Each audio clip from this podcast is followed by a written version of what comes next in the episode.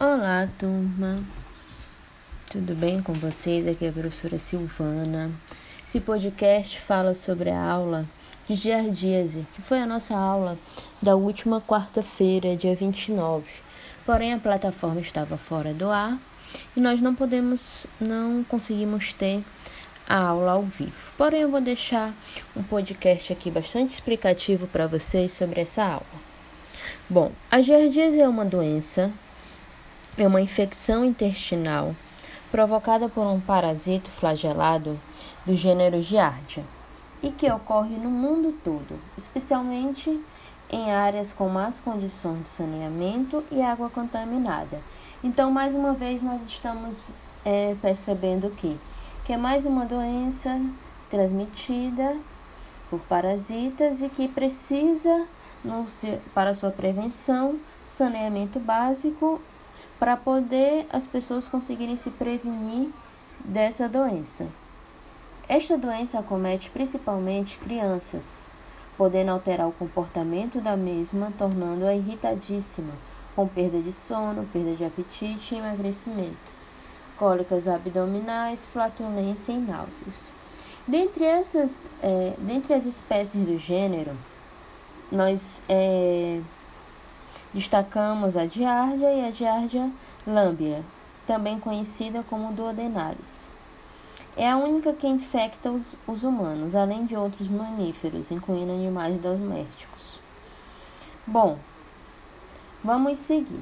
Falando um pouco da, da morfologia, a giardia apresenta duas formas, trofosóitos e cistos. Então, é importante vocês é, aprenderem que a doença pode apresentar essas duas formas. Os trofosóitos vivem aderidos à mucosa do intestino delgado, espe especialmente no duodeno.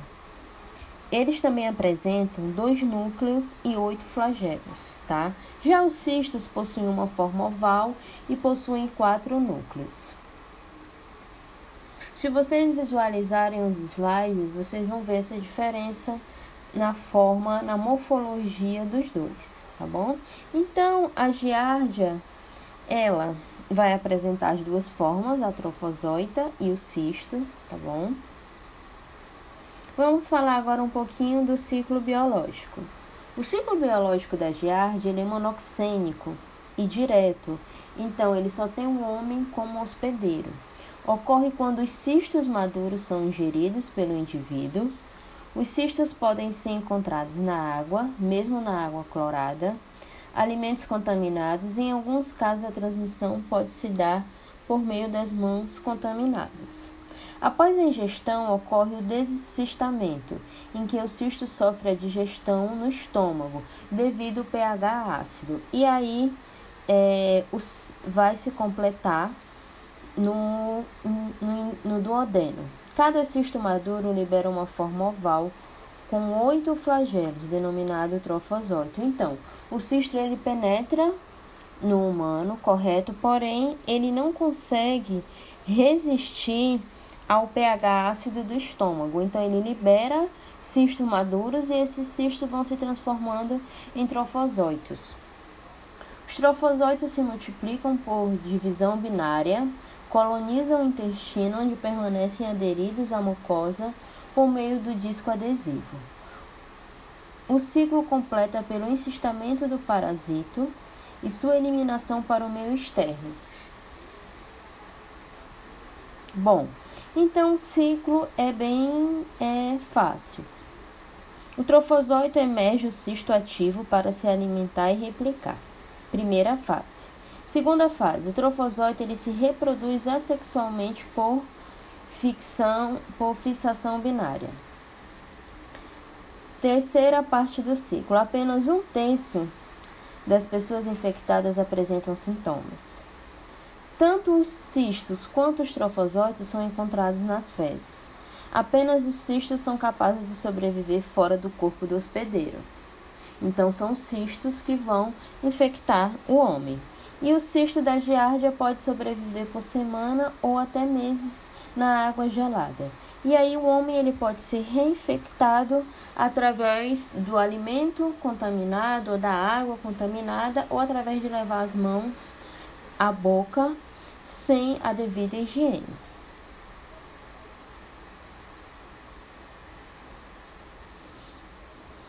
Bom, então repassando novamente o ciclo biológico da giardia. O cisto chega ao intestino. No intestino, devido ao pH, ele vai liberar cistos maduros, porém alguns cistos morrem. Esses cistos maduros vão se transformar em trofosóitos, correto? É, os trofosóitos, eles se aderem à parede intestinal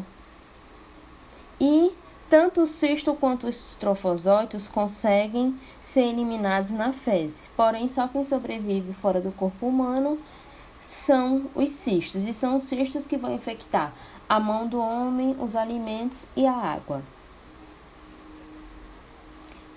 A patogenia, os trofosóides permanecem aderidos à mucosa do adenal, podem provocar uma irritação local.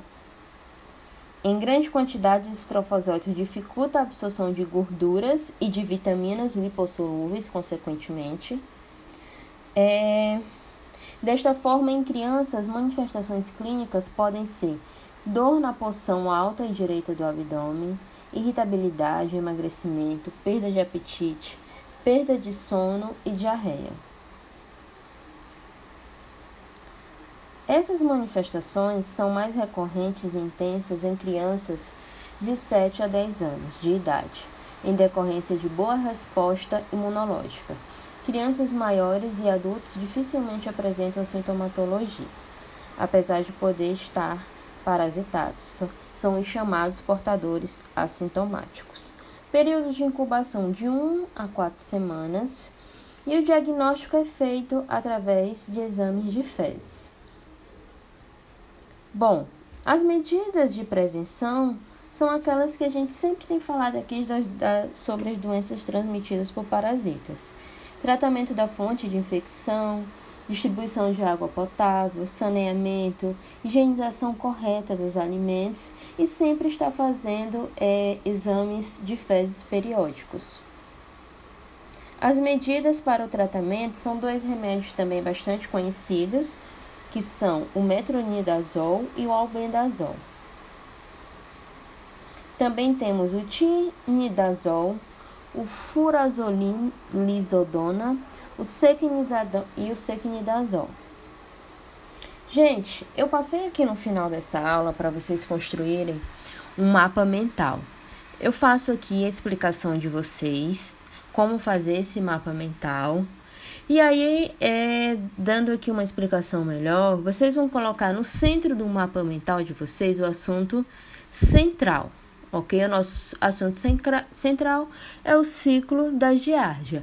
E a partir daí vocês vão puxando ramificações para os lados e colocando tudo de importante que vocês perceberam nessa doença. E aí eu também coloquei um artigo de apoio para vocês, para vocês não ficarem limitados apenas ao que foi dito na aula, tá bom? Forte abraço a todos, nos encontramos nesta quarta-feira, dia 6 de maio.